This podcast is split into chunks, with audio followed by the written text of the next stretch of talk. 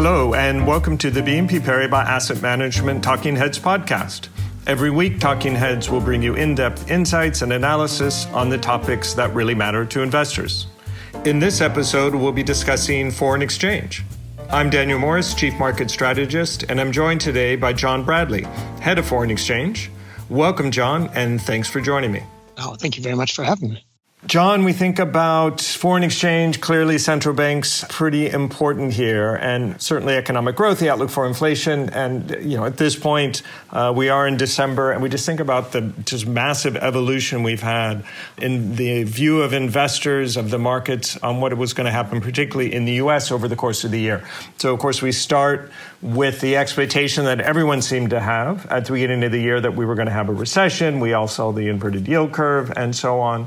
But by the summer, that clearly had swung to decent probability uh, of a soft landing. And if anything, there's been another surprise. Perhaps it's how entrenched and how far that soft landing view has come. If we look at market pricing now, expectations for cuts beginning perhaps in March of next year, cumulatively 125 basis points by the end of the year. So, first question, John, what's your take on the market's view? And after that, what does it mean for currencies? We've been surprised by the eagerness of the market to price in the soft landing scenario. As you said, I guess you know, the beginning of 2023, we were much more in the hard landing camp with the inverted yield curves, with the quick hike in, in interest rates from developed market central banks, that we would see growth struggle, at least in the second half of 2023. And, and that really hasn't happened. And the market has now shifted into this view that we will have a soft landing and that central banks will be able to slowly cut interest rates as inflation has come down, but with growth holding up okay. So, in that environment, we think that should create a steeper yield curve in developed markets. Um, historically, that's been a market where the dollar has tended to trade uh, on the weaker side. There's a pretty good correlation between the dollar and US interest rate curve.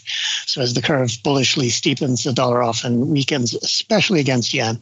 So we see um, lower dollar yen as a big theme for the last month of 2023, but as a theme that we're really looking to have some legs in 2024.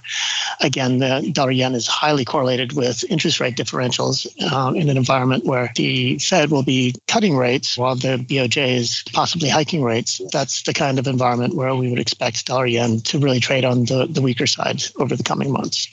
Can you maybe compare and contrast a bit the cuts that the market seems to anticipate from the Fed with the recent pricing you've seen in terms of expectations for the Bank of Japan? Recently, we have seen a significant repricing in the front end of the Japanese yield curve. The market is now pricing the possibility of an interest rate hike as early as the December meeting. The market is also looking for the possibility of significant hikes going forward. We currently have about 30 basis points in the hikes priced in over the coming year.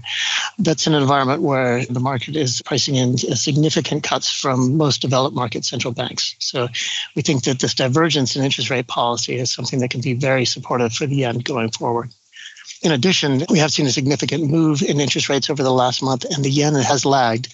There's a significant buildup in short yen positioning that has accrued over the course of the last year, as the yen has been used as the primary funding currency, both in developed markets, but also importantly in emerging market carry strategies. So we think that the short base may be forced to cover if we start to see the yen start to rally. So we've talked about that interest rate differential versus the Bank of Japan. Maybe let's pick up the euro. I think we've also seen a pretty significant swing in sentiment, or at least the views about what the ECB will do. Uh, more chatter, it seems, about potential cuts in March, which I think it's safe to say not so long ago would have seemed out of the question. What's your view on how sentiment is changing in the eurozone and, and the implications then for the currency? We do believe that the euro will be a funding currency going forward, both in possible soft landing scenario and also in a hard landing scenario. In the soft landing scenario, where global growth holds up, we think the euro will be a likely funding currency as the market moves into positions in commodity currencies in G10 space, such as the Australian dollar, the Canadian dollar, and the New Zealand dollar. If we see a hard landing scenario, we think things like euro yen could trade a little bit lower as the ECB is more active cutting rates while the BOJ will either be on hold or hiking. So we see the euro right now as, as one of the primary funding currencies in G10 space, but also as a funder against emerging markets. Is it a bit of a race to the bottom then between the ECB and the Fed if both are expected to be cutting rates?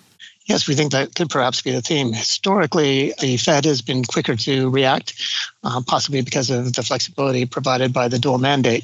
But given the very quick move lower in inflation in Europe, while at the same time growth is remaining lackluster, uh, we do see the possibility that in this cycle, the ECB may actually lead the Fed in beginning a rate cutting cycle. So that is one other reason why we do think that having the euro as a funding currency makes some sense. We've been talking a lot about developed market currencies. How does all of this play then with emerging market currencies if we see the Fed cutting rates? Well, in the soft landing scenario, we think that could be an ideal environment for some of the higher yielding emerging market currencies, specifically Latin American currencies such as Brazil and Mexico. Uh, those countries benefit from quite high real interest rates, so the central banks are able to cut rates from a position of strength. We do think that that will attract inflows into their local bond markets, which will bring rates lower and will attract inflows into equity markets as well. All of that should be very beneficial for the currencies in a soft landing scenario. This would all change if the soft landing scenario doesn't really play out as the market foresees at the moment. If we do see something that causes a bit more of a hard landing, then emerging markets still could be fairly vulnerable, especially as the carry currencies have performed pretty well this year. That's been a very popular theme. So, in the event that we see a hard landing scenario play out, we think there could be some de risking in emerging markets.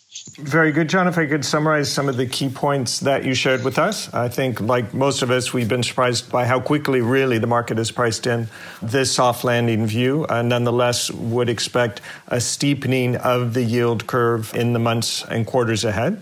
And in that environment, you're generally expecting the dollar to weaken.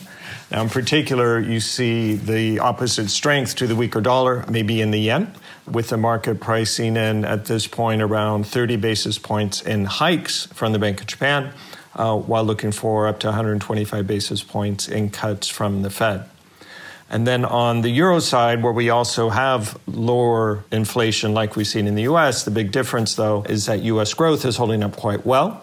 Whereas it's weakening and has been weak in the Eurozone. So, hence, possibility and in an unusual scenario that the ECB could cut before the Fed.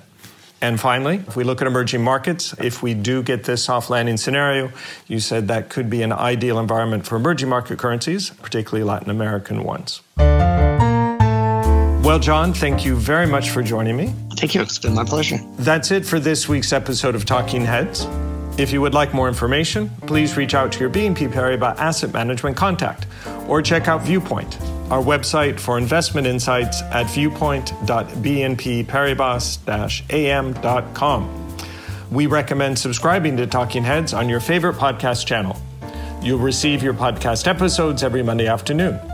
If you like Talking Heads, leave us a positive review and a nice rating. You've been listening to the BNP Paribas Asset Management Talking Heads podcast with me, Daniel Morris, and John Bradley. Please do join me next week. Until then, take care. This presentation includes a discussion on current market events and is not intended as investment advice or an offer of products or services by BNP Paribas Asset Management. Please keep in mind that the information and analysis in this presentation is only current as of the publication date.